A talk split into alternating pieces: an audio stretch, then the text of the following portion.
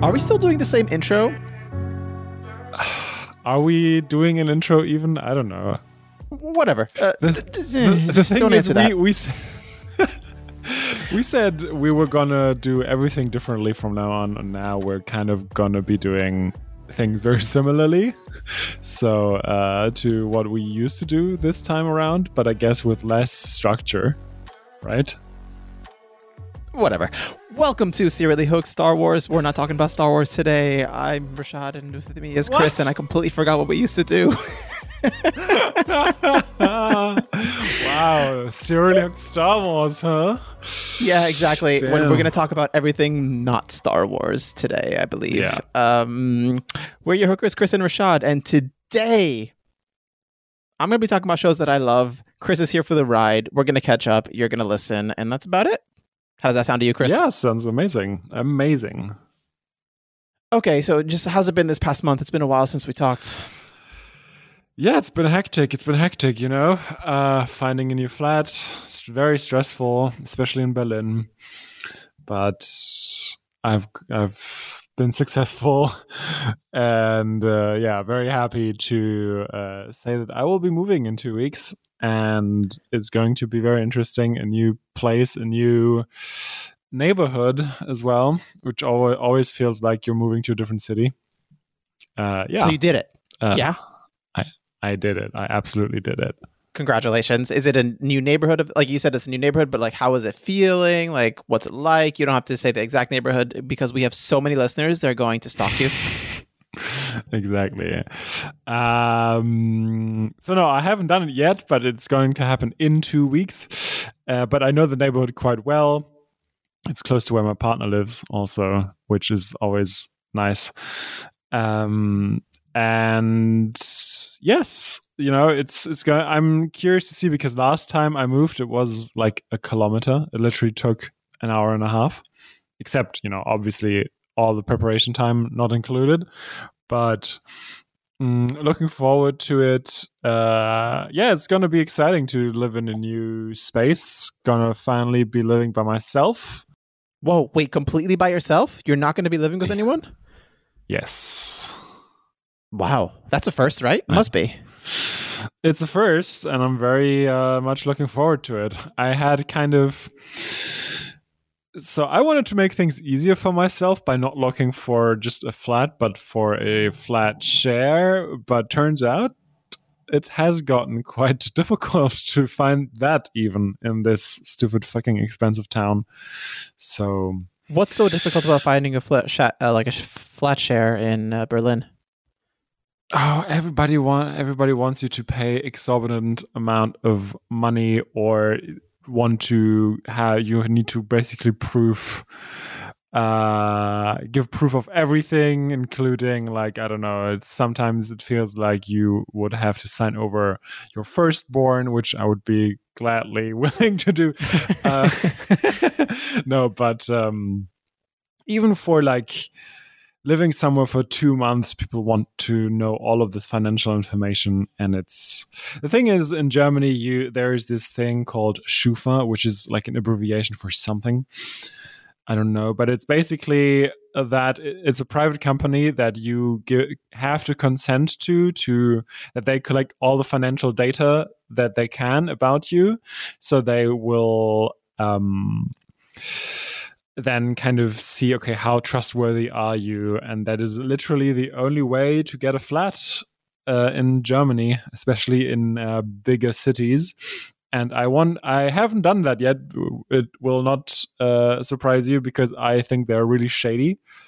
Yeah. and um, they will be forced to change a few things but probably not like legally speaking because there was a like a court decided that they can't do things that way anymore but you know the bureaucracy will have to catch up with that and um yeah so i tried to avoid that and like yeah for two months like, just living in someone else's place for two months people wanted like that thing where it's basically all of your financial information Just for uh, two months? for- right it's ridiculous What the hell? You could pay uh, that up front, and who cares? It's just like, what does it matter? exactly exactly right and uh, you know you know you do a contract you pay things up front it's all good um i just yeah i don't know and it's berlin i was talking to my hairdresser the other day who's been living in berlin for 20 years and he said he used to live in the central part of of the city for like 300 bucks a month and i was like Yeah. we, were- we both just started weeping thinking about that but then, how is it like now? Uh, was it any different looking for your own flat? I mean, it just I only looked for flat shares, and then it just so happened that a friend uh, of my partner's is moving apartments, but uh, he still has the lease for this one for like professional reasons, honestly, um, because he might need a second space. Uh, he he was thinking, but it turns out he probably won't. But then he will still have the lease, and so I will just live there for a few months until the summer comes, probably. Got it. So it's, it's sort of a temporary thing while you look for something relatively more permanent, but and you're going to be subletting from um, your friend's friend or your partner's friend. Exactly, exactly. Uh, maybe I can take over the apartment, but who knows? Um, also, you know, my flatmate. Uh, the reason I'm moving out is that my flatmate wanted to live by herself, which I totally get. You know, I'm happy about living by myself as well. And she had been looking for the better part of a year, and had like she went to multiple like house uh, visits or like apartment visits like uh, a week for months and didn't get any and that was very detrimental to her mental health. So she just stopped and gave up. And then now she's taking over the flat of a friend also which is literally the only way to find an apartment in the city is like you got to be lucky slash you need to know someone. Wow, that sounds crazy. yeah it is I mean, it's the crazy. It consequences of people bad. going to Berlin for the past like 10, 15 years, just like en masse. Mhm. Exactly. It's like gentrification, and it's not. It's not like I'm not part of the problem, right? But uh, uh, that's just how it is. Um, but yeah, the location is amazing. I had three di- three important things I wanted. I wanted to live not that far away from a partner, not too far away from my work, and close to a big park because I realized last year that going on extended walks is really great. Yeah. Um, because you know my partner has a dog, so we go dog walking a lot, and that's just amazing. And um, that apartment ticks all three boxes, so I'm very glad about that. Which I I was I was happy at some point to just have one of those boxes ticked, and now it's all three, and I'm living by myself, and it's all I ever wanted. So yeah, it's crazy how that worked out. I really hope you can keep the lease and keep the apartment. And that just sounds amazing if you can just stay. Thanks. How is your living situation? You moved continents again. I mean, no, we talked last time I was already in Japan Ah, damn and it. I was already in my new flat. It's fine. Whoops. Honestly, no one can keep track of where I am. I can barely know sometimes. Right. Every conversation I talk about, I'm just like, what? Where am I? Uh, Mm, But, you know, it's all good. Same old, same old. Moving to a new place Nice. for a few months Yeah. and then moving on somewhere else, maybe. You know, less Yeah. life. yeah, at some point I want to go to Japan and maybe we can figure it out in such a way that I will be there when you'll be there. But uh, regardless, we'll see each other this year, which makes me very excited. Yeah, we're going to see each other in October, I believe, right? Mm-hmm. Right. Yeah, that sounds good. And then um, maybe I'll come by Berlin as well in the summer, so that'll be fun. Well, maybe not because I'll be prepping for my uh, dissertation submission this summer. So um, maybe you won't see me before September. Yeah, I will be in the library. Mm-hmm. Twenty four seven. But yeah. everything's good on this Yeah. end. Um, but actually, I had a couple of questions about the flat. I'm so sorry. Okay. Give us a Oh, picture. no, what no is it like? Like, so can you like describe the place? I know this is an audio medium. Um, like, Yeah. I'd love to kind of get a sense of what it's like. Uh, I mean, I haven't been there yet. I have seen pictures. Um, it's a one room apartment. Uh, it has a lovely little kitchen, which is obviously important. I mean, you will probably agree. Uh, the most important room in the house.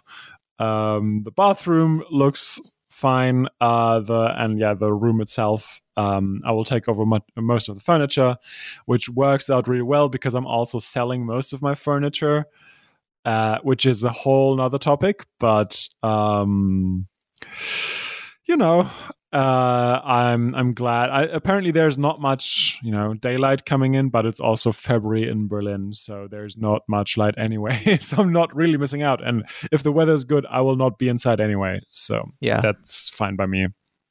Is it top floor? I think it's first floor, so f- European first floor. I think in the Got US you call the the what the ground floor the first floor or something like that, right? Yeah. So U.S. Is that- second floor. Um, yeah, German sec uh, first floor. Yeah. Yeah, exactly. Oh, that's good because I think I'm that like that. on the top, you don't want to be on the top floor. That's something I've learned in Germany, living on the top floor. It's just like this is an absolute nightmare in summer. Yeah, um, I'll be curious. My partner lives on a top floor apartment, and it's actually it's been it's been interesting because um, she lives like close to one of the major streets in her neighborhood, and it was really funny a few months ago when the Berlin Marathon was happening because they were running on that street, and so I was on the Oh. balcony. She has like a little balcony, and I could see like the runners um coming by and it was really funny just also to see everyone else like just it was a kind of a fun experience to see everyone to watch everyone watching the runners That must have been really cool. Uh, people watching. Yeah for sure. It was it was kind of fun to see you know because i i was uh woken up by some sort of like um weird like not weird but just like music playing and it was like really loudly and i was like what the fuck is this? Why is this happening at like 8:30 in the morning um and it's yeah because that whole thing started and i was like and then like so slowly people started trickling to the street but also people who lived there also just stayed on the balconies so that was a lot of fun but definitely it's prime people watching Oh, that's incredible. Wow, must be really cool. F- I'm, I'm excited for you. Um, and good luck moving in the place in a couple weeks. Next time we talk, hopefully it'll be from your new apartment, and It that's going to be be. so exciting. I know right Oh, important question: i'm looking Is the Mhm. hobs in the new kitchen gas? I will, I will, I will tell you tomorrow via text because tomorrow I'll be looking at the apartment. Uh, my my phone is not with me currently. Otherwise, I could probably tell you. Uh, but uh, I I certainly hope so because that would also be a dream come true. but um, yeah, I'll figure it out. My war against IH continues, or induction heating continues. Yesterday, this you know, yesterday I was making a steak, and Mhm. you make steak, you're supposed to sear it and leave it. Don't touch it, right? So I Mhm. decided to do that. And for some godforsaken reason, the thing just turns off. And I'm just What? like, I, I don't know. I don't know how it works. I know how fire works. Fire, you turn Yeah. on, it doesn't turn off unless you want it to. this Oh my God. electronic stuff is so confusing. So it just Yeah. turned off, and obviously the sear on that side of the steak was just completely ruined because all of a sudden the pan got cold, and I don't notice because Mm. I'm not messing around with the steak. So I turn around, it's cold. Right. I'm just like, uh, yeah. So my war continues against this monstrosity of a cooking surface. Yeah, it was really funny because uh, when we moved into our new office at work, we were really happy that we got like an, a proper kitchen with a stove. And at some point, someone was um, mentioning, "Oh man, I, today I, I'd really feel like a fried egg," you know. And then so, sometimes, you know, some of our colleagues just go to like a supermarket and uh, buy stuff for their um, lunch. And then one of them actually bought like one of these shitty little pans from a, that you can get in a supermarket with some eggs. I was like, here you go. We have a stove. You can use it. And then, of course, like everybody was like very excited and it was really lovely until we realized that that uh, pan didn't work with uh, induction heating. So, uh, Ah. you know, it was so, such a bummer. But here we are, you know, it, it's the intricacies of modern life. Yeah. And a couple days ago, I was making a stir fry. And it's Mhm. kind of the same thing. I mean, not as bad because at least the induction gets hot, but like you need to like lift up the pan to toss the stir fry to make it like all nice and even and da da da Yeah. da. And every time you take it off, it just decides to be like, "Mm, mm, this is not hot anymore. And Immediately? Oh well, the my thing is, it's because it's like this kind of induction is heated basically like only upon contact. So the air Mhm. above it is not actually hot. So as soon as you lift the pan up or aside, it it's like it's not hot anymore, right? So then once you put the pan back down, it then turns on. So like you have to change a lot of the cooking method. So it's not even your just standard electric. It's the which is has its own problems. Um, this this induction madness is yeah, it's uh, it's fine. I'm dealing with it. I've been cooking a lot still. It's okay. We're good. Life's fine. Um, the world is not ending. it's just gotten a little bit worse. Yeah. Uh, anything exciting you've been uh, cooking or eating lately? No, not really. I mean, I this I had I treated myself to a nice steak dinner yesterday. I had I went to the Mhm. grocery store and as I was standing in like the meat section just like perusing, um the butcher comes out with like fresh quote unquote fresh 50% off labeled steaks. So I'm just like I'm going to take one of those, please. Um so that was a nice little surprise for myself yesterday. The day before yesterday was like a very strange food day. Um, so I played tennis, came back home, so I had a late breakfast. And I normally cook something small for breakfast, but I was like really hungry, so I went to the grocery store on the way. So I picked up some sushi, picked up some rice balls, picked up some um, roasted uh, sweet potato, and just like stuffed myself full of mostly carbs for breakfast. so I was quite full, and I was working in a Starbucks for um, for for just like working because the library library is closed because of the entrance exam at the university. I'm here in, in Tokyo, but that's Mhm. not important detail. I was working in the, in the Starbucks and I didn't want to have a cake for lunch at like one o'clock when I was working. So it wasn't until like five that I actually got to have lunch. So I was really hungry, obviously. So I made myself like a little like um mushroom steak kind of thing um, with like miso salmon and rice. Delicious. It was so good. But then I felt myself getting hungry. A couple hours later, I'm just like, oh no, I'm still hungry. God damn it, what do I do now? So I had some. So then uh, turned to meal number two in the evening. I um, I was like, okay, I have some curry in the fridge, some lentil spinach curry that I made the other day. So it's like leftovers. Let me just chow down on rest on the rest of the leftovers with like this uh, paratha that I had in the freezer that I was going to heat up. So I made that to myself, and I was like, all right, this is good. Now I'm going to be full for the rest of the evening. Fast forward to 10:30 at night. I'm starving again. I'm just like, what in the world is wrong What's with me today? I don't know. Um, so I was like, I was sitting in my in my room, just debating, what do I do? What do I do? Just have a protein shake that'll fill me up? Maybe it won't. Do I want to actually just indulge? What am I really craving? Like, I don't really want a protein shake. But da, da, da. so in the end, I opened my fridge. I don't really have much left, but I do have leftover rice, and I do have kimchi, and I do have eggs. And I'm like, all right, kimchi fried rice, here it is. So that was meal three of the evening. So it was a very like um interesting evening in the sense that I just made a bunch of random food. Uh, but in the end, it was good. Everything turned out well. So How did you feel like uh, the next morning? felt phenomenal. Amazing.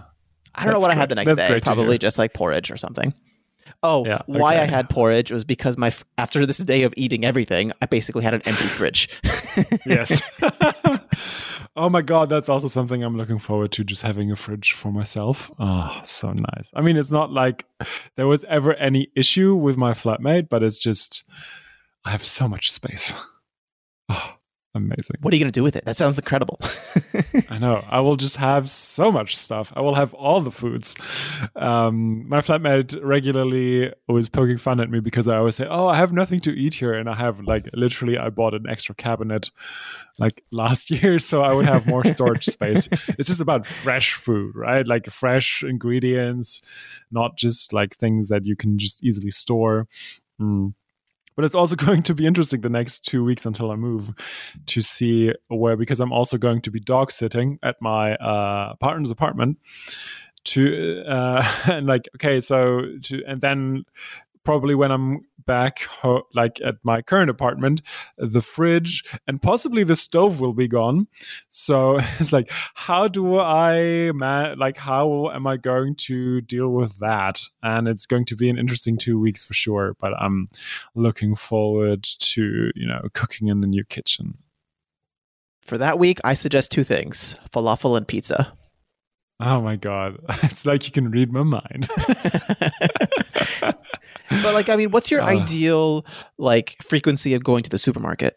Do you like to stock up on a bunch of things or, or what? I mean, I would the i- okay. The ideal is obviously like once a week, but usually it's like two times a week for like certain things. Like, um, but it also depends because you know if I'm if uh, if I'm whether I'm uh, at home or somewhere else, uh, it that always depends on how that goes. But um, you know, if I can just like go once and have everything in a full fridge with everything that I need, um, preferably for more than a week. I, I like just also to have options if I uh, change my mind because sometimes I like to plan things ahead. Sometimes I just feel like, okay, I can throw this together with this and this and this, and it's going to be tasty. Um, yeah, so um, it's also going to be exciting because the last time I moved, I literally moved like a kilometer um last i moved apartments. And so i went to the same grocery stores and now it's going to be a new neighborhood. So it's going to be fun to explore that because there is a an absolute lack. Oh that's also a huge thing. Where i live or where I have lived the last two and a half years, there's like one shitty Asian store and no good like Arab stores. Uh, and where I will be moving, there is going to be a lot of Arab and Turkish grocery stores, and I will be in heaven. That sounds amazing. Yeah, that's a no go for me.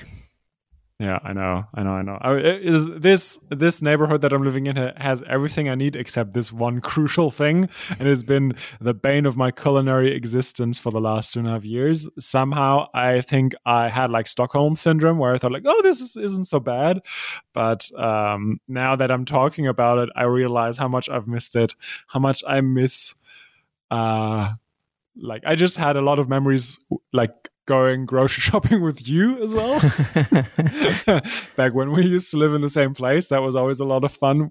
Us with our bags and like just like going through to four different shops because there is an, a specific thing we wanted. Uh, so of course we're going to go to an, an extra shop for that. Um, and uh, yeah, it's going to be fun to just finally, finally be able to um, cook with all of these amazing ingredients. Oh, that sounds incredible. But that's also really strange to me that your neighborhood doesn't have um, an Arab grocery store in all of, or a Turkish grocery store in Berlin of all places. I know. I mean, there's one Turkish grocery store, but it's tiny and it's very uh, expensive, and it's I don't know. What's I don't like it that much. Exactly. It's like why? Um, but there, ama- there is like an amazing one that's really close to where my partner lives, and uh, by extension, now where I will be living. So uh, I love, and it's a huge store. It's like if you compare it to the one that we like to go to, it's like five times the size of that Yeah. Wow. and it has everything just like the just like the f- produce aisle is amazing and it's like oh just the herbs alone i'm i'm like oh uh, i love everything about this That's incredible. I I do miss grocery stores in Europe in particular. Um, Mm, but I mean, you know, Japan is Japan works for me in a lot of ways just because their stores are open longer, they're open more frequently, so it really does mhm. suit my ideal lifestyle where I get to the, go to the grocery store every day. Probably is my ideal. Mhm. Uh, so and it's just like having a grocery store that's open from seven a.m. to three a.m. every single day is like it's great. absolutely absolutely it is mind-boggling to me that my partner has a very small fridge only with like two kind of compartments and one for uh produce. And until until basically now she's been living with another person. And so they only have one each. And they share the produce thing like the pro, you know the produce shelf or whatever. And her her part her thing is like 40% filled with like film stock for analog photography. And i'm like how do you live if you don't have like stuff like p- space in your fridge like how does that work and i'm just like so i don't know i like it's just very different, obviously, like very different lives we're living. And uh, um, yeah, I mean, obviously, I also eat bigger portions than she does, so that also kind of adds to that. But it's yeah, I don't know. It's I'm just I'm just happy to have a fridge by myself. That's gonna be the dream. Well, I have learned that there are food people and there are not food people, and that's fine. Like people have different priorities, and I'm coming to accept that a big portion of the population is just wrong, and that's okay. I totally agree. I mean, she absolutely is a food person. She just goes to grocery shopping every second day, I guess, for fresh stuff. Um, Got it. And to be fair, there is a grocery store like uh, 200 meters from where she lives, so that's not really an issue.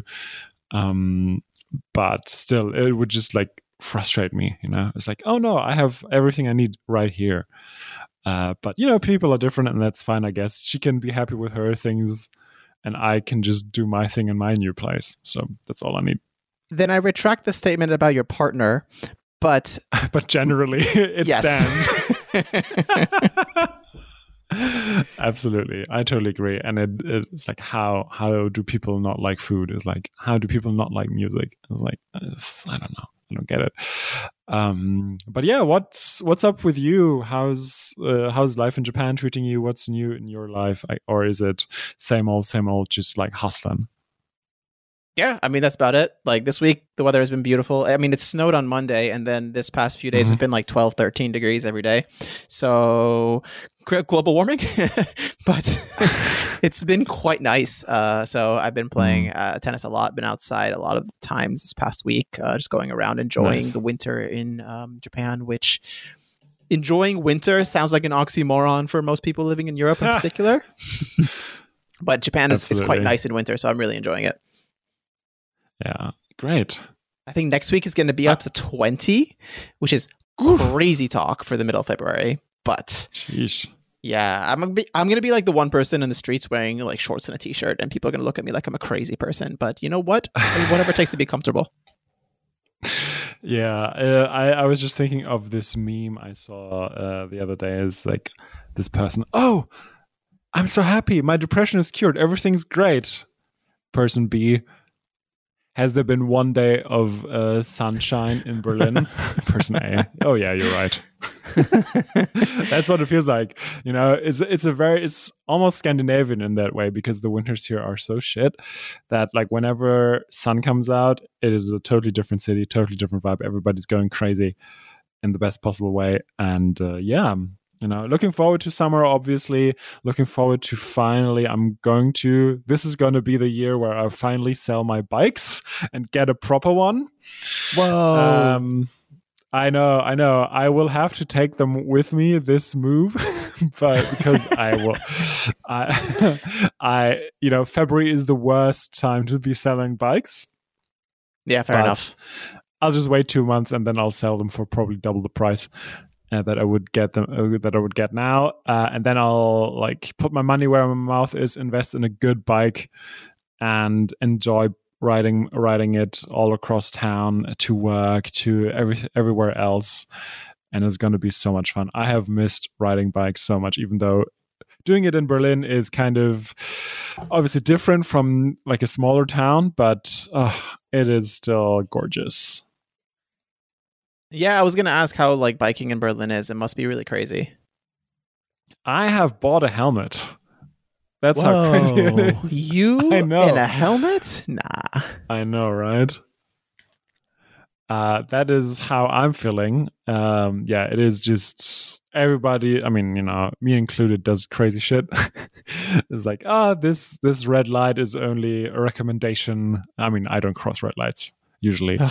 uh, but Chris, uh, the thing is that there are, a lot of the roads are not made for bikes, so they have to go on the sidewalk, which you know as a pedestrian nobody's happy about it but it's also if you're riding a bike like what are you going to do get caught in one of these like big like stone like gaps between stones and fall onto your face or just you know have a few pedestrians be angry at you um and so that is the one thing that i hate that it is not a good city to ride a um racing bike in not really anyway. So uh, I, I, guess I'll have to get one with bigger uh, with bigger uh, tires. Yeah, that's going to be important. Unfortunately, oh, that's so sad. Yeah, maybe I can get like a hybrid one that is basically a racing bike, but ha- just has bigger ones. You know. My friend was recommending taken... a kind of bike for that. Hmm. I'll have to. Is it one I'll of these gravel bikes? Something like that. I don't remember. Yeah, they're just fucking expensive. That's the only reason why I'm not going to buy one because they're like a friend of mine has one and had multiple ones, but uh, they got stolen twice.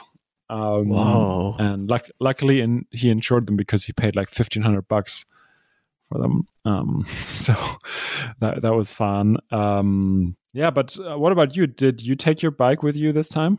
No, this time I left it in in Cambridge. Mm, okay, amazing. I mean, why why would you take it with you for like a few months, right? That's a lot of hassle. Uh, yeah, I would have been fine. Um, I just wasn't sure about where how the parking would be. Uh, my the university I go to here in Tokyo doesn't have bike parking on campus, Ugh, so I'd have to what? find some private bike parking and pay for it. And I'm just like, what's the point? It's, I can just pay for the train; it's the same cost. So that's so crazy to me.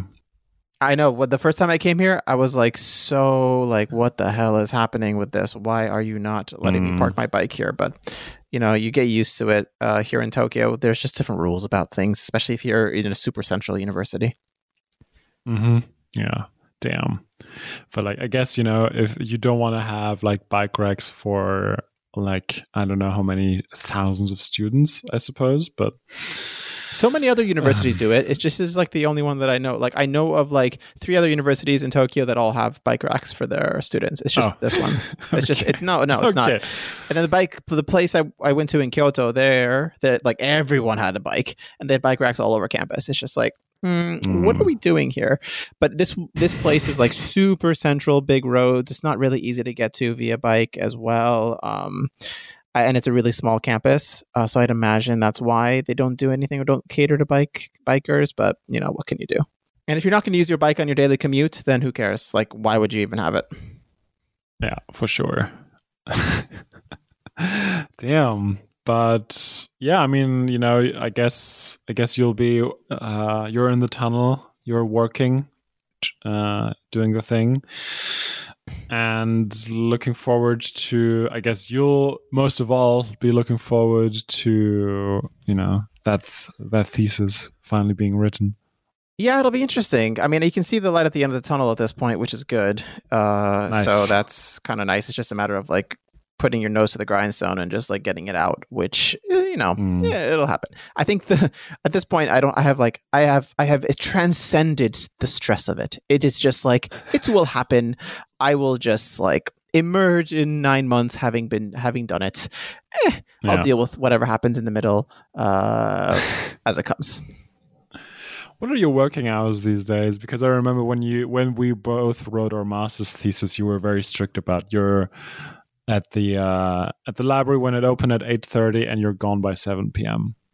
Yeah, so um, I don't. I'm not doing as much mornings as I used to, especially that I don't go to the gym while I'm here in Tokyo.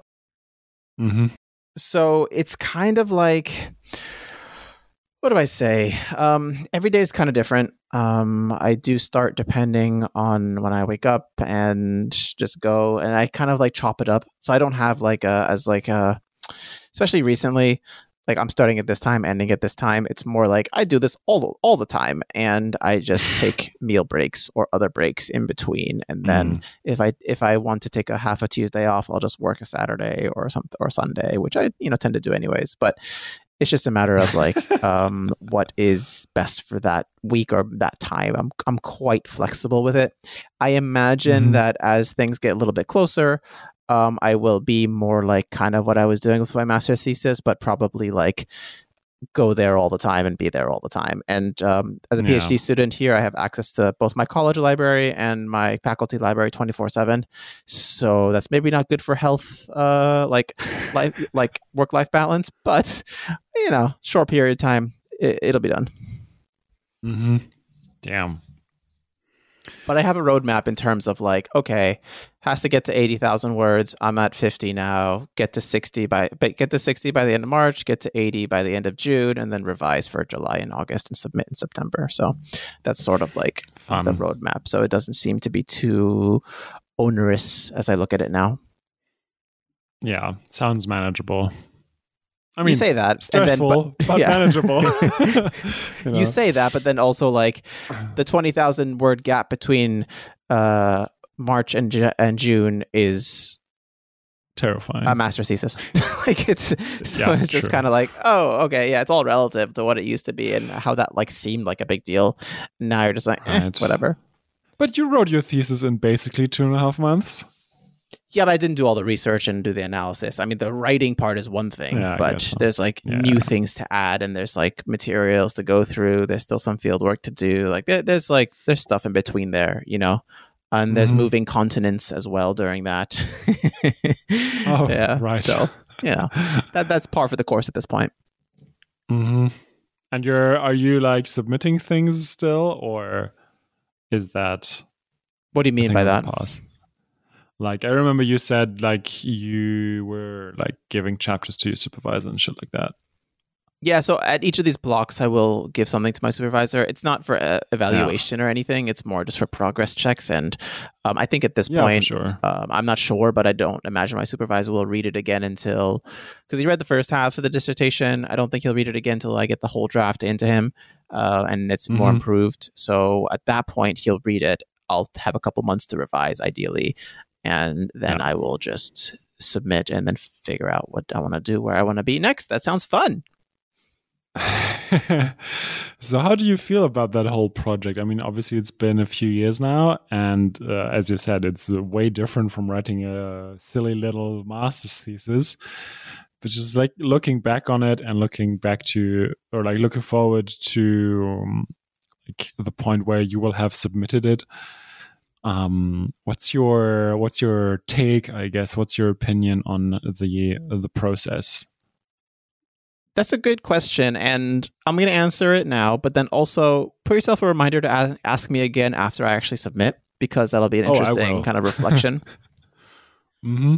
but I think like I really a have gained more of a respect for the process in general and for the people who have done it, um, just because you get more of an appreciation for what it all that it entails. Um, on the Mhm. other side, I have seen there's a wide range for for PhDs as well. So it's not that all PhDs are Yeah. created equal. So that's something that I've realized too. Um, I probably have gone maybe a little bit too far in doing my PhD in terms of like what I wanted to do, but I think that's par for the course um, for me. Right, I, I don't half-ass anything. Right, that's my favorite line from say. Parks and Rec. Right, it's yeah, the well, but yeah. So it's it's it's one of those things that I have really come to appreciate, um, and I think myself. I've realized that I like it, right? And and I think Mhm. um, it's one of those things that you hate certain aspects of it, right? And you love other aspects of it, and it's it's it's a roller coaster of emotions constantly. Um, but it's going through from start to where I am now, and I'm sure my reflection will change. You know, in after nine months of probably torture. So obviously, I have to ask you. Yeah. What's what are the parts that you like, and what are the parts that you really don't like? It's kind of interesting. So I've been going through a reconciliation with the part that I thought I hated the most, and that was writing. I always hated writing, Mhm. and I thought writing was terrible. I'm coming to more of an appreciation of writing, which is an interesting left turn for me. So traditionally, I would say that that's what I hated the most. So the fact that I'm starting to like it is an interesting uh, turn of events. I still necessar- don't necessarily like the publishing process, although I have done it a few times now, um, or at least I'm, I'm Mhm. also going through it again as we speak. But I think it's one of those things that is more it's, it's more of an annoyance than anything else. I realized one thing that I do particularly like, and this is a weird thing to say. I love the admin part of it. I think it's like something I'm really good at, like applying for grants and just like figuring out stuff Oh and yeah. doing things that people like maybe don't think are possible in terms of like I'm gonna go here on this people are gonna pay me and I'm gonna go here and then these people are gonna pay me and just like really like piecing things together. Um, I find that kind of stuff like really fun and, and just like a, a nice challenge to overcome. And then obviously I, I like the research part, the, the, the archival research, like going through archives, sifting through things, finding something that's just like, whoa, this is so cool, and then figuring out a way to integrate that or thinking about it. And Mhm. I mean, I mean, the classic anecdote that I go to is that like very often my work day or part of my work day is to go to a cafe and sit and to think. And that's incredible. Like, how many jobs do you have that that's part of your workday and that's a productive part of your workday is to sit down Mm. with just a notebook and a pen and sip a coffee or whatever, look outside like a like I don't know a forest and just like think about like whatever you're you're trying to analyze and try to piece things together from a holistic perspective. And that's one thing that if i'm going to go back to like what is the really the like the sh- like the like the difference between doing this and actually doing a master's or, or doing other sorts of work is really that big picture thinking. Like we think we have big picture thinking going through a master's or an undergrad but we Of don't course, just really know what that means or what that is. Mhm. and really like digging in at that like significance of your work and like the like the holistic idea that binds it all together and makes it digestible is is just so it's so interesting to me. And i think that's like a part of really doing like phd level work and and beyond i would imagine. And i know that there are post phds that would just like um listen to this and be like and yeah like no shit sherlock basically. But you know i think it's something that's cool to kind of go through that process. I swear, if we did another masters today, we would just like fly through that in like a month and a half, maybe. It'd be so chill. Like even Yeah. I, I'm not doing a PhD, but just like the way that I have now learned new skills through my job and just more experience generally, I think, you know, that would obviously help tremendously. well i think for you also learning not to be as like anal about everything was good Yeah, for sure. That's just uh, yeah, good, great advice for life. Um, don't be anal don't be anal. or be maybe less anal how about that a little bit of anality is good and we have the title of the episode. Um, but yeah, I think I think you know just like letting go, also like being more structured because I don't know. I was I looking back on it, I always thought I was very structured in my writing process, but I am sho- I was shockingly not, which is why it was so much work. Because I was literally throwing spaghetti at the wall, or like not literally, I was figuratively throwing spaghetti of, of the uh, at the wall, and like basically words at a blank page, and then just seeing what sticks, and that's how I wrote it. And then eventually running out of time and forcing myself to focus on the important parts. But um, yeah, I don't know. I have I have two questions still, and then maybe we can talk about your favorite shows of the year. Um, a completely different topic, but you just said um, taking a sip of of a coffee, whatever, like when you're working in a cafe, and was it just a figure? Not a figure of speech, but just like saying something because that's what most people would be drinking, or are you back on coffee? No caffeine no but i mean i have decaf coffee all the Yeah. time and i have like Yeah, yeah, decaf tea with milk with like foamed milk which is essentially the same thing all the time like it's just yeah it's yeah, for sure. i will have coffee decaf coffee is still coffee right Yeah, that's true. All because also because it's not truly truly with without uh, caffeine, but yes. Yeah, I mean, but effectively, you would have to drink like fifty of them to get the, like the Yeah, yeah, yeah. like, yeah. So I was like, well, the thing is, I'm not religious about not drinking caffeine, right? Yeah. So like, it's just like if effectively it doesn't get you any energy, any more energetic than water, then it doesn't make a difference. Mhm.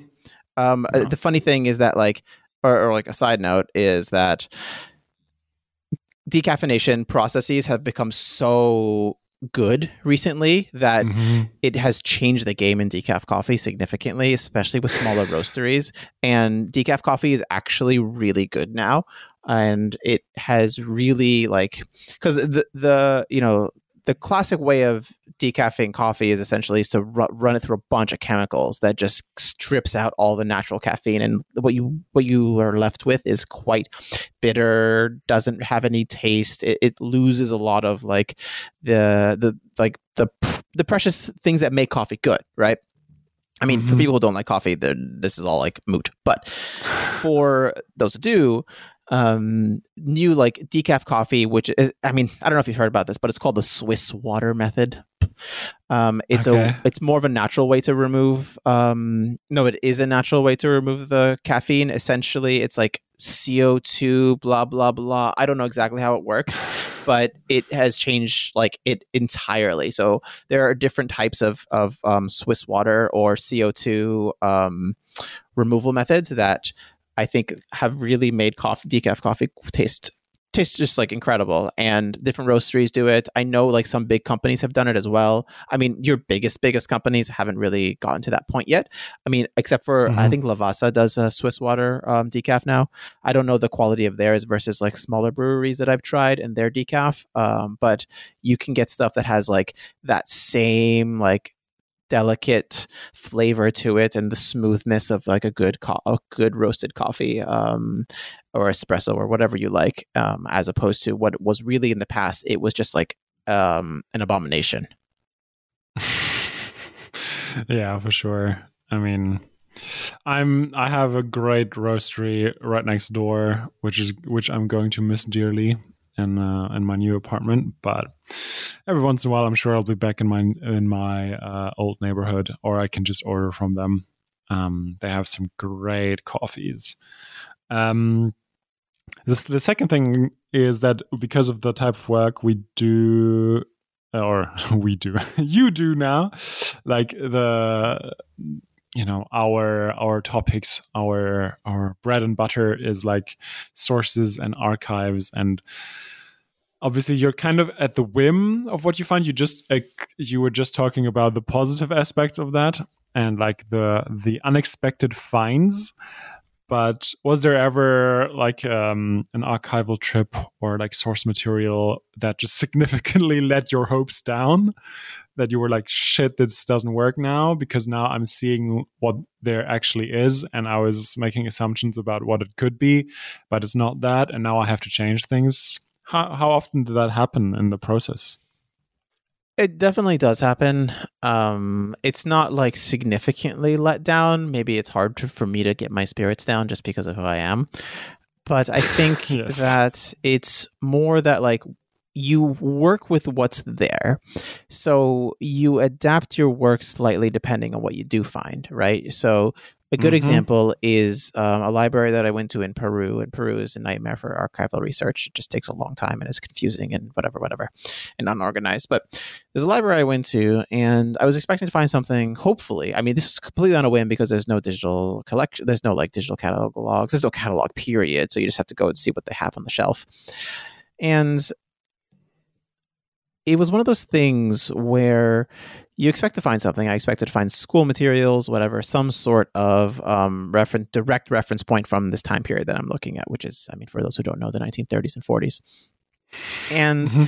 it's, I didn't find any of that, any of it. But what I did find is, you know, um, a, like firsthand accounts of some stuff. I found some writings about um, belonging and race and da da da da da in that time period. I found um, some um, specific things about. Um, uh, I mean, without getting too detailed into it about about the experience of uh, women at that time period, which was a good angle for me to add mm, to my research. Great. And like, there's a lot of different little things that I did find that um, go around the periphery of what I'm looking, what I am looking for, uh, but don't necessarily directly ad- ad- address the main topic. And I think that's good. I think that the the flip side of not finding what you want is that you find what you don't want or didn't expect, and integrating that makes your research more holistic and um, it's like you know you're coloring in the lines of your your main topic, and that's only for the better of the research. Yeah, you know you got to stay flexible for sure. Yeah. Otherwise... yeah, you can't be rigid. You can't be anal. Yeah. wow. Uh, but I'm sure what you were what you were anal about was uh, your method of uh, coming up with your favorite shows of the year. Just a great transition, and I was not anal about it at all. it's the same method I've always had. Um, I go through as I'm watching shows throughout the year. I have my ranking system of shows that I rank them on a scale of one to ten, and um, I basically sort them at the end of the year, and it's really easy. Um, minus the fact that like seven of them are like tied at seven, or ten at seven of them are tied at eight. So I do have to like have some nuance between them, but. Mm. Unlike Chris, and this is great that we're going to get to this the main topic of this podcast uh, 15 minutes in that's what we do but it, um, on this on the note um, unlike chris i actually no i did watch relatively less tv this year. Um, mm. i mean eh, that's for me but i was still what i think i was at hold on let me just quickly double check the number on this. I think i was at 30 seasons of television this year which is less than normal. Um yeah, yeah but not 30 seasons of television yeah um yeah and i enjoyed actually like when i was reflecting on the year so i looked back at the rankings from 2022 and here we are 2023 mm-hmm. and i looked at it it's like actually it was a good year of television there was quite a bit of interesting stuff that i found really really fascinating and then i actually found the bottom of this list a lot harder to to really decipher as opposed to last year. And I mean, the top of the list is, I mean, it's quite familiar. At the end, you'll actually find that I think, you know, actually, only I think three of the top five are still are the same from last year, but in different order and different things. So, um, yeah, it's it, it, was a good year of television overall. Um, I don't have any um, what do you call them? Uh, honorable mentions because I'm not Chris. But one show I would like to talk about, and it's something that I would rec- want to recommend not to anyone but to Chris to watch. And I don't know if you've seen it. Yeah. It's the animated uh, Scott Pilgrim show on Netflix called Scott Pilgrim Takes Off. And if you haven't seen it, I'd really recommend it. Damn. I will watch that. Yeah, so I think it. So basically, the movie that came out, which is like one of our favorite movies for both of us, was the uh, was a more uh, faithful adaptation of the Scott Pilgrim comics. Mm-hmm. This, um, I'm not going to say anything other than that. This story is a completely different interpretation of it. And I think is really mm-hmm. fascinating how they do it. It's animated, the animation is great. Um, it is definitely one of the shows that I liked. Unfortunately, it's not in the top 10. And I don't know what, like, I mean, you know, you make the top 10 you stick to it you don't you don't move off but um, i'd recommend you watching it just to enjoy um, a little short season of television that i don't think is going to return for a season two so a limited series great for you to watch yeah amazing yeah. So, I mean, should I get into it? Do you have any questions? Um, anything I should review about my ranking system or anything like that? Maybe, maybe that would be uh, a discussion for after you've told us what your top ten are. Just the one question is: Have you changed anything about the system? You were just talking about it. You just said you did everything the same as last year. So, did anything? changes you also mentioned you had like difficulties when like six six shows have the same uh, score but apart from that was there anything that um, surprised you that was different than the year before no, I think it was quite similar. Like I'm very, very like I almost never give a ten, for example. It takes a lot for mm-hmm. me to give mm-hmm. a ten. Um, maybe there's one a year. Um, like that's so that's really easy to like you know if that comes up, whatever. Um, this year I had four with eight with a score of eight, and I had um, six with uh, seven. And mm-hmm. so it was very much like, okay, I, from these sevens, I ended up having to drop something or a couple of them. And it, so it's an interesting kind of like, um, you know, struggle there. But uh, before we go into top, the top 10, I actually would like to shout out the worst shows of the year. Um, the, Please the four worst shows I watched this year, or the five worst shows I watched this year. I'm going to do this off the cuff right now. Mm-hmm. In in order of relative best to relative worst, right? yes. Um, so the season three of The Mandalorian. oh, yeah, yes. with a with a great I score already, of already four. forgot about all of them. Yeah, with a great score of four, absolutely miserable.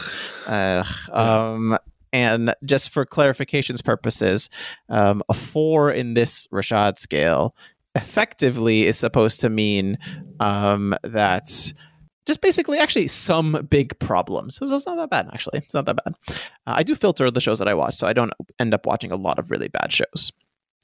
Yeah. And my computer froze. So here we are okay after that um the next worst one was hbo's winning time season two absolutely hated it there was one good episode in the season uh but it was after a promising first season that i think got like a five or a six. Um, this one dropped down to a three unfortunately. It was not good. Um, after that uh, Disney Plus is Marvel's Secret Invasion, an absolute like the worst Marvel show ever. Um, I mean, I know you're not into that whole thing, and it has been falling off cliff in general in terms of quality. Uh, but this was not only not an exception; it was an outlier in terms of how bad it was. And when you when you Mhm. end up watching a show at the end of which you find yourself thinking, "Oh man, that was pointless," that's what this show is. it's almost like they milked it for all it was worth, and now there's nothing left, but they still want to milk it. Yeah. Oh well, I mean, I don't. That's not a. Um, like I'm not trying to say that about the MCU in general. I'm trying to say that about this Thank show specifically, Secret Invasion. Mm-hmm. Um, the two worst shows, both uh, that got num- ones for me. I think they were. They weren't maybe that bad for everyone, but for me, they were absolutely terrible. And that was the second season of Yellowjackets. I just it was absolutely just so annoying to watch. I was so Yellowjackets is like a it's not a sci-fi like a pseudo horror kind of show where it's basically like a um a girls soccer team um their plane crashes or whatever in the wilderness and they have to survive and then they become like this religious cult and blah blah blah blah blah and Oh my there's god! two timelines Is this It's like Lord miserable. of Flies, but i guess different? I guess uh, it's Oh. just that plus like there's like weird like supernatural stuff in there too, and then like Mm. um, you have two timelines because you're following them in the present day, and then also when they were children, and there's like two sets of actors, and it, it, it's just like a it's it's no the set first season I I was able to like you know at least somewhat enjoy, but the second season I, I know people enjoyed it, but it Mhm. is absolutely not for me. And Mhm. the first season of this was something I was really looking forward to, and I thought it was going to be good because I think it was created by Donald Glover, um, but I'm not entirely sure. Um, I'm just looking it up right now. Um, yeah, it was created by Donald Glover, and this was the show Swarm. I absolutely couldn't. I couldn't. Mhm. I couldn't do it. Like I, I think the first episode was fine, um, but after that, it was um, just an absolute miserable, like, f- like, yeah, garbage television. Unfortunately for me. So those are the five worst shows. Uh, Mhm. I hope that was entertaining to, for some people, and I know that people like some of these Always. shows. So I have he- I have heard you rant uh, many many times, and it's always enjoyable and entertaining. And I get the frustration. It's uh, surprising to me with Yellowjackets that you said you mildly like or enjoy the first season. Like then watching a second season is like I don't know if I would have the commitment for th- for that, you know. But um, you know, maybe, may you know, it could have been uh, much better. So I also get the um, the hope that is attached to that. Um, but I mean, yeah, definitely. I mean, I've seen the Mandalorian, and um, yeah, it's just like just fucking Star Wars in general. Just like it's just the, Marvel Mandalorian. Come on, no, no, no, no, no. Don't be hyperbolic about this. The Mandalorian was bad. Andor was freaking phenomenal. So like, we have to take, we have to look at the positive side. Andor was, at least for me, Yeah, yeah, yeah. the best show of 2022 by far, and it was a show like that I still revisit. So like, oh, that was a year ago. Like, we can't I was completely yeah, but I, am like, talking about like everything, but like Andor is just like a whole thing in and of itself. But apart from that, if we if we don't think about Andor, the last like four seasons of Star Wars were bullshit. What? Hold on. Okay. First of all, for the last four seasons of Star Wars, the first two seasons of The Mandalorian were amazing. Okay, Ahsoka was bad and The Mandalorian was bad. That's two Book of Boba, outliers. uh, Book of Boba and uh, the Obi Wan show also. Okay. Yeah, yeah, yeah. That's fine. Those are- what those- came first, those Obi Wan or f- Mandalorian? I don't remember. Either way, uh, but I, think see what you mean. Yeah.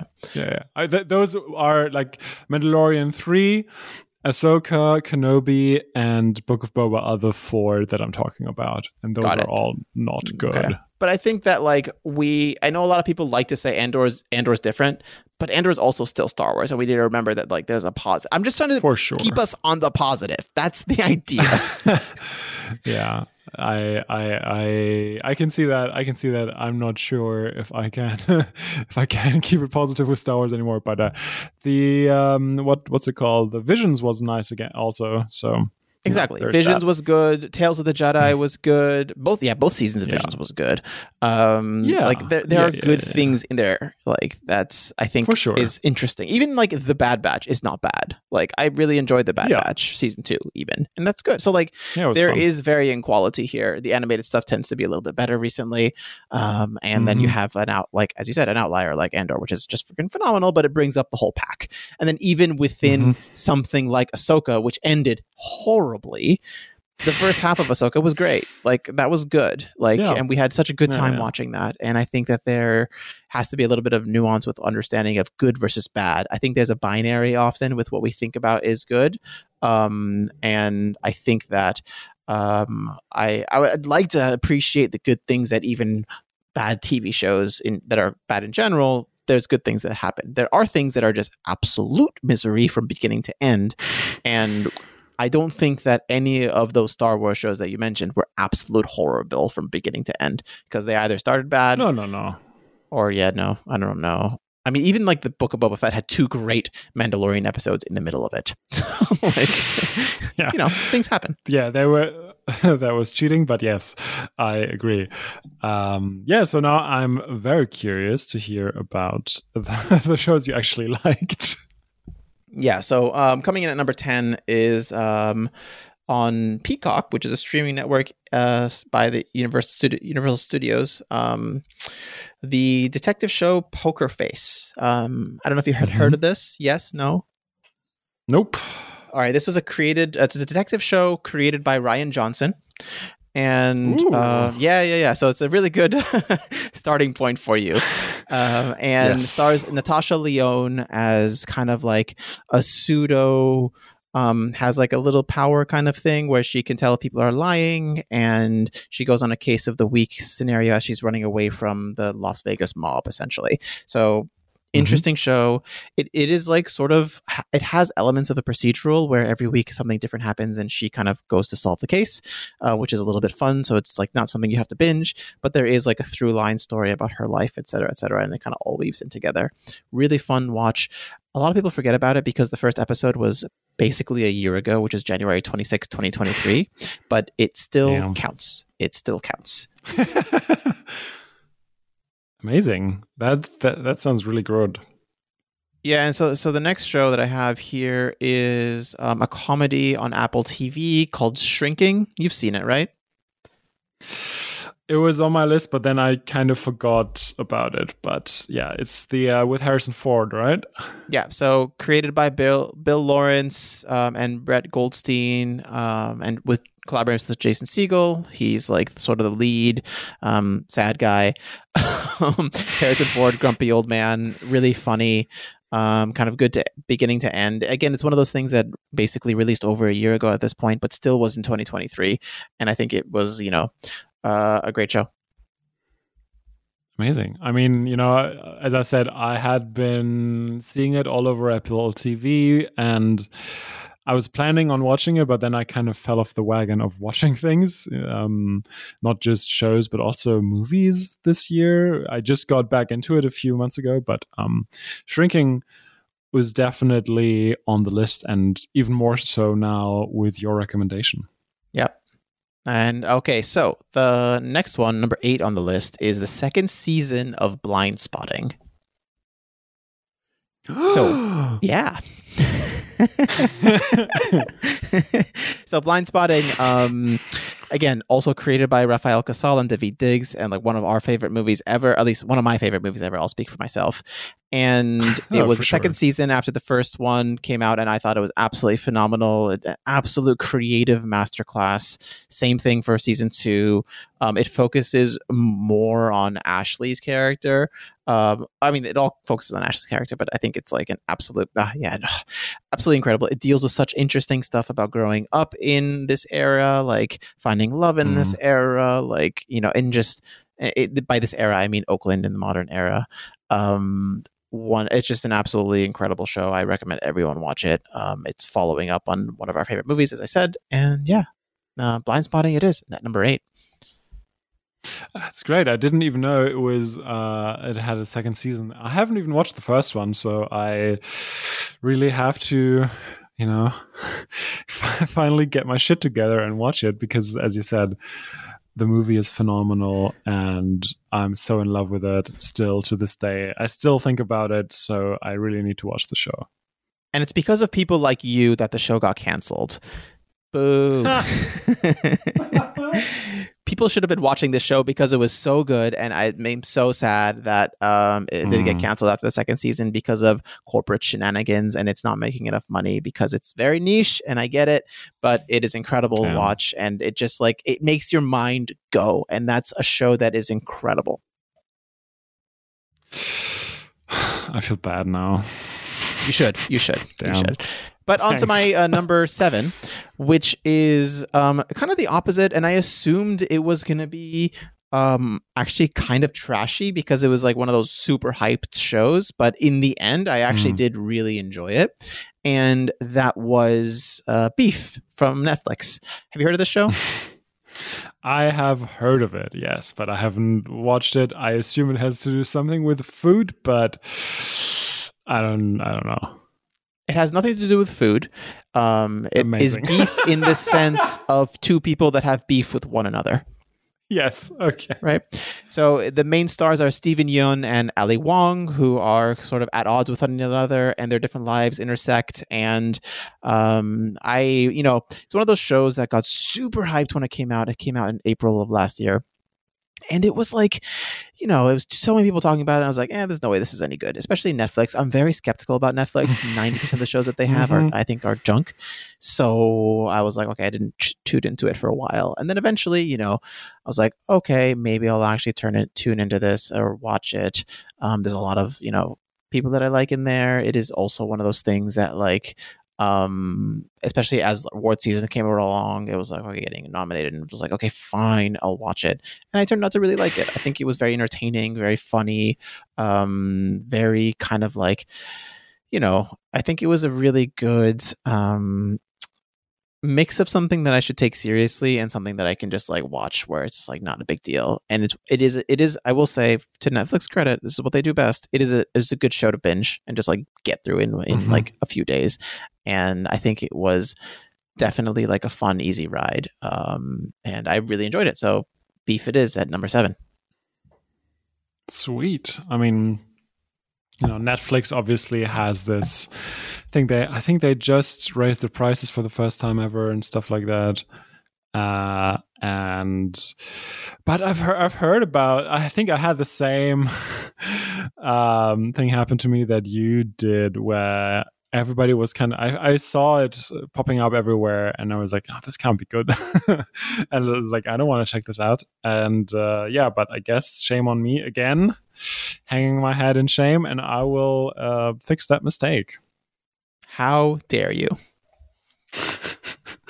All right, on to number six. Um, this show was super hyped going into the year. Uh, I think it did kind of, to a certain extent, you know, land on that hype. Um, it's the final season of HBO's Succession. Have you Mhm. kept into contact with Succession at all? Did you have you watched any of it? I haven't watched any of it. Um, I mean, obviously, I've heard about it. I've heard everybody rave about it. Uh, and it's one of these shows that I will probably watch in like two years. I was like, yeah, everybody was right. This is great, but it's just, I don't know. I'm, I just, I just haven't had the time to watch shows. I guess. Um, and also, yeah, I don't know. It's, it's just, Uh, but I will watch it. I will for sure watch it. Yeah, so I mean, Succession is obviously, if people don't know, it's created by Jesse Armstrong. It's basically about this dysfunctional family who runs um, Waystar, which is like a ba- essentially Disney. It's essentially Disney.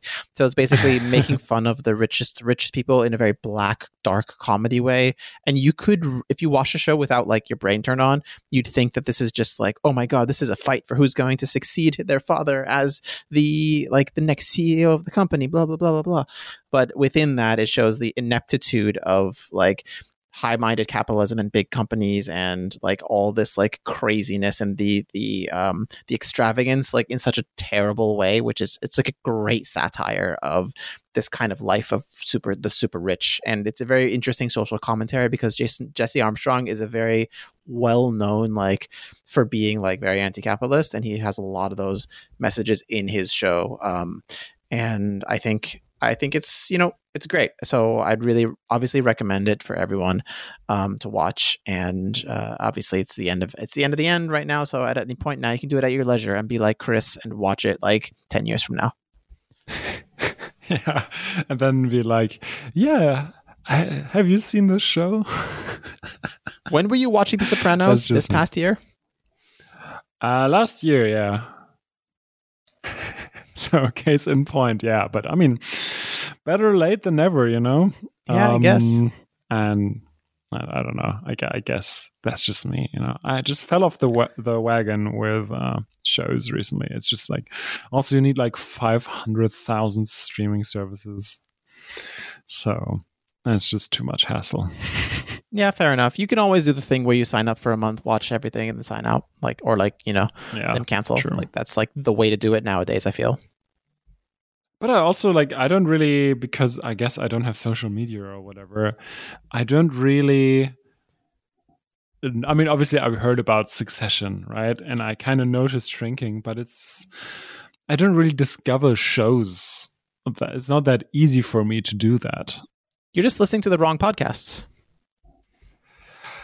I guess. I guess I do. I mean, I, you know, that's that is sub- very subjective, but uh, yeah, I get what you're saying. yeah, the wrong for this purposes. We can uh, leave yes. it at that. All right. So the next show, number five. So we're into the top five. Um, is um, Steven Soderbergh's Full Circle. I'm sure you haven't heard of this show. No, never. Okay. If you had said yes, I would have been like absolutely like I don't know what you say, flabbergasted. yeah. Oh so essentially, it's um, an investigation into a botched kidnapping um, within the. Um, oh my god, I want to say this properly. Um, the Guyana mob basically in New York. Mm-hmm. So there's mm-hmm. this like Guyana community in New York that has this like mob presence and they basically try to kidnap a rich person's child or whatever and it goes terribly wrong. And basically there's this investigation around it and and how does this go into this? And it's very Steven Soderbergh at his best in my mind. It has all these like different like communities and cultures intersecting in New York, and it's just really interesting, like metaphorical, has a little bit of like a, uh, like a supernatural element to it as well. Um, it's a nice little tight miniseries beginning, and that's it. I I really love this show. It's like it's it's super super niche. Not many people have watched it. I mean, it does still have big people in it. It has Claire Danes. It has Timothy Olyphant. Um, so it has people who um, are like big stars that can bring people to the table and obviously directed and created by Steven Soderbergh. So, um, and, and also great for you, great music as well. The soundtrack to this is, show is absolutely incredible, very mysterious and beautiful. And, and the also like, you also have these fish out of water characters that are coming from Guyana and they land in New York and all this like new things hitting them at the same time. So there's this like so many themes about um, like community and home and also crime and all these things going on at once and beautifully directed. So definitely one of my favorite shows of the year, obviously. Ooh, sounds like a perfect storm. I, for now, for once, I don't feel bad about not having watched it. If you say that not many people have, and it's not, it's one that kind of flew under the radar. But uh, yeah, I mean, I'm just repeating myself, but it goes on the list of things to to watch in within the next five years, I guess. no, but thanks for the tip for sure. It sounds, uh, yeah, amazing, like a perfect storm of things. So the last, um, oh no, number four is going to be about a show I've been raving about, and I don't think you've ever watched it for the past like four years. And um, it's the final season of uh, Barry. Uh, it's finally come to an end. Uh, Barry is the dark comedy uh, by Bill Hader um, about the delusioned assassin who wants to become an actor. Great show, Ah, so yes. funny. It is an Mhm. absolute gem, and the last season just like takes the show. I mean, like last year, Barry was number four. Again, this year it's also number four on the list. Uh, it's just like consistently good. Everything is amazing. Um, it's one of those shows that it's one of the few shows that I was like, okay, I'm gonna when the moment this is aired, like the hour this is aired, I'll be watching it every week, and it it never let me down, and everything was always something unexpected. Oh my god, that's that is per, that's so perfect when there's something that's just con- con- consistently good, and you know it never disappoints, and that is what keeps you tuning in, I guess. Like whenever, like as soon as it comes out, uh, I'm yeah, I think I think I yeah I heard about it for sure, um, but. it's just uh yeah it was uh, but yeah again uh, ask me again in five years i'll i might have watched it by then. Um and yeah i mean it's great that you've had that experience of a show that's just consistently good that just delivers you know? I love that Tune in five years from now when Chris has. We will ask Chris, Chris what he actually has watched from 2023. so, um, the number one uh, or the next one. Well, I'm not number number one yet, but we're into top three. Um, so this is the top of the eights, I guess, on my ranking, right? Um, Mhm. so there is above an eight this year. Um, but the last four shows, including this one that I've been talking about, all got quote unquote eights, uh, which for me Mhm. means basically in the best of the year category. Uh, so it's hard to rank between them. Um, but at the top of the eights list was um, the first season of The Last of Us. Uh, that you did watch, I believe, right? no Chris. Did we podcast about this? Or was it just me talking and you, didn't do anything? no no uh, i was there i think you talked with emma about it Ah, yeah. because it has that video game aspect but i was just a like i was basically a listener Great. um so and i haven't i haven't gotten around to watching it um Okay, um, yeah that's fine. everybody was raving about it but you know it's just me doing chris things Yeah, it's all good. Um, I mean, the third episode of The Last of Us is still, in my mind, the best episode of television this entire year. Um, the show itself was thrilling, funny, beautiful, all of the above, unexpectedly good performances by Bella Ramsey and Bella Ramsey and Pedro Pascal.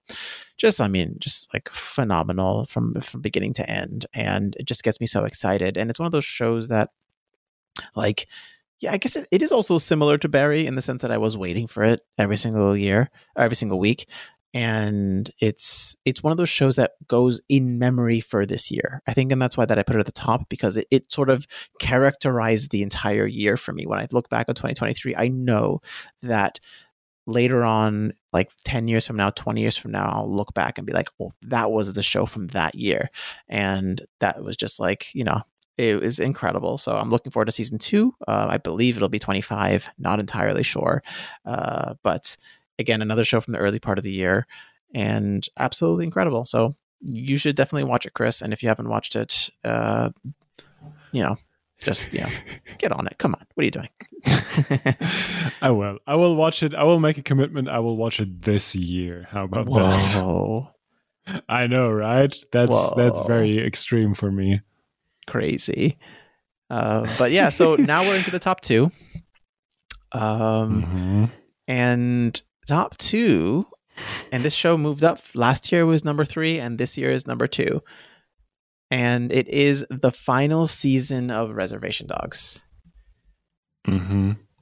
pour one out for reservation dogs maybe my favorite show of the past three years um, is like in terms of like one that has been running for all three years i'm going to be very specific with that Mhm. is ending or has ended. Uh, a beautiful story about these like teenagers in rural Oklahoma, um, seeing them grow, seeing them like uh, connect with family. And this season was an absolutely incredible message about family and generational, not only trauma but love and community, and and how you it, because like the first two seasons of the show was all about the children. And the third season of the show, just like I'm going to speak very generally, they accomplished their goal at the end of season two. And the question is, what do they do next? And in season three, you find them really searching for belonging and family and and seeing a different side of their community. And you as the author not the author the viewer are also taken on a very similar journey where you are also exposed to different sides of characters that you had seen before but you see them from a different perspective and you start to see the different side that the children are seeing or the teenagers are seeing. And it's oh, just a beautiful show, such a great community um, that you just it's one of those shows where you feel so sad that it's ended and it's one of I will I will revisit this for the rest of my life. It's one of it's one of my favorite shows ever.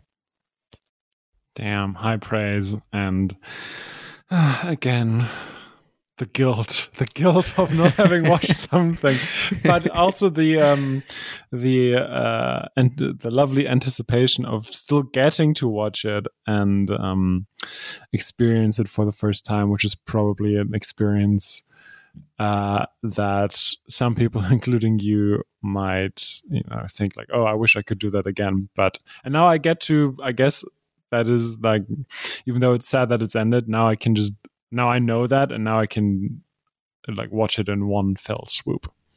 But I will say, take your time with it. Like even if yeah, you yeah, can, I'm not gonna binge it. Yeah, yeah, it's one of those shows that needs to sit and really need yeah. to enjoy it that way. That's how I did it as well. Um, even though sometimes I'd I'd leave like it wasn't a show that I was like only gonna watch when the on the minute it came out. So I did let them pile up some episodes, but I made sure to take time with it because it's such a special show. Just like the feeling of it is just so so heartfelt in a in a very unique way. So I was visiting um, Texas over the past six months or whatever. I don't even remember what month anymore. And um, I was sitting on the bus with someone, and we ended up talking. And of course. They mentioned Reservation Dogs that they were watching it, and that immediately put us both in the same like like we were instantly mm-hmm. transported to being like best friends for the rest of the bus ride because mm-hmm. all we were talking about is everything we love about the show, the kids, the community, like all these things that really like it's something that it's in the best thing that TV does. It transports you to a world that you have never seen before and you want to stay in. And every time you come back to that world, you feel like you have never left and you feel like you belong. And not, not only are you an observer of something happening, but you're a part of it. And Reservation Dogs does that in such a beautiful way by constructing like a familial belonging for this family or for these kids, for their families, and for you by extension to be not only exposed to what's going on, but to be like feel like integrated into it. It's it's just incredible. Like it's funny, it's it's heartfelt. It it you know does everything you want in a show and more. Beautiful. Um, now now I have so many uh, shows on my watch list is like where do we even start but that's also a great project i guess so so of the first uh, nine that i've talked about you haven't watched any of them is that right that is right but i'm pretty sure i've watched your number one you have definitely watched my number one and i unless you've been lying to me for a long time it is no. the only number it is the only 10 rank from this year it is, uh-huh. in my mind, the best show of the year. And it is, Chris? The Bear Season 2. Damn straight. It is. The Bear Season 2, I mean, words cannot describe how good this show is. Like, it is. But you're going to try anyway. I'm going to try, but it's so good. It's like, it's absolutely incredible. Like, it has, although I still think that the third episode of Last of, The Last of Us is the best a singular episode of the season of the year. I mean, The Bear has like the the next four in a row. The Copenhagen episode, like the fishes, fork forks is my favorite episode of season two by far. Mhm. Like it's just there's Yeah. so many good things in this show. It is is like it's heartfelt. It's beautiful from beginning to end. The one big fault I had, there's two big faults I had in in the first season was that the ending I absolutely hated, and it was a little bit like too intense. Like at some points, um, the Mhm. Bear season two has that same intensity, but tones it back. A I think a smidge, and I think that smidge makes a huge difference because it takes its Mhm. time with characters as opposed to the first season. Um, I mean, every single main character gets not every single, but a lot of them get their own episode, and um, obviously you have the family aspects, the dynamics. Like the, it's obviously just as good in terms of quality writing, sh- like direction. All of that is still incredible. Um, yeah, there's. I mean, I wasn't a huge fan of Claire in this season of television in terms of like Mhm. love interest and that side that side sh- um, story, but you know, not everything's perfect, and this is like as perfect as it can get for a television show, and it's yeah, it's incredible. It's it's, it's on the ranks of the Andor of last year eh, for me, and and the Bear of this year takes it without without uh, a question. Yeah, I mean, it's such an incredible show. After the first season, we were asking ourselves like I hope the second season how can they how can they even match the the level of just awesome things like just the craft, the style, everything uh of this of the first season, but the second season is even better and as you said, they they it's a, they dialed down the intensity a little bit, but to make up for it, crammed most of it into one episode, which is just like anxiety inducing. But um, yeah, it is incredible. We did a whole episode about it, and yeah, it is such such a good show. It's incredible, and I'm glad I watched the best season of television of last year. Is literally probably the only one. I don't, I don't know how many seasons of television I even watched, but I'm glad that it one of the few was this one, and I, there's still not a week that goes by without me thinking about that show, and I'm so glad that this exists, that we got to talk about it, that we got to share that experience, and it's just chef's kiss. Ha. I think the, the beautiful thing about um, television is that it's a communal thing, and you get to talk about it with people that you you know, and that's incredible. Like, and talking about TV makes TV special to me, at least. And I'm glad we did have that time to talk about like well, what I what ended up being my favorite um, episode or season of season of television this year. And it's like I've rewatched almost the entire season this because like I it's funny I don't rewatch it in order. I just be like, ooh, Yeah. I'm craving. Uh, you know, fishes, or I'm craving Copenhagen, or I'm craving this, this, this, or the finale, or Mhm. whatever. And it's just because there's so many great moments in each episode that makes you feel like you want something different and it gives you something different every time and it's just you know it's it's just the epitome of the medium and the epitome of like everything that's great in the world and that's yes, that's it. that's that's freaking it chris. It's amazing. It really is and uh, i agree with the communal aspect. It's definitely something that i enjoy and we said we're doing things differently a little bit over at serially hooked but those things i think will stay with us. These like yearly recaps of things we've enjoyed uh, and I really enjoyed last year also being included in the conversation uh, by virtue of me actually watching shows, which you know was very foreign to me. No, I'm kidding, but you know.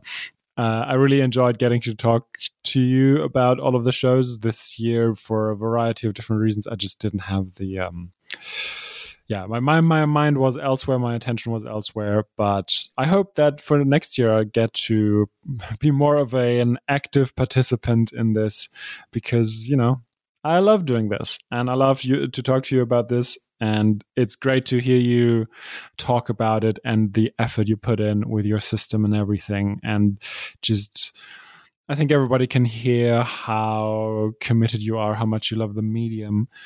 And uh, yeah, it's great to hear you talk about those things, and um, yeah, thanks for sharing it, and thanks for you know going th- to these lengths to uh, you know share it with our listeners, share it with me. I feel very glad to have been a part of this.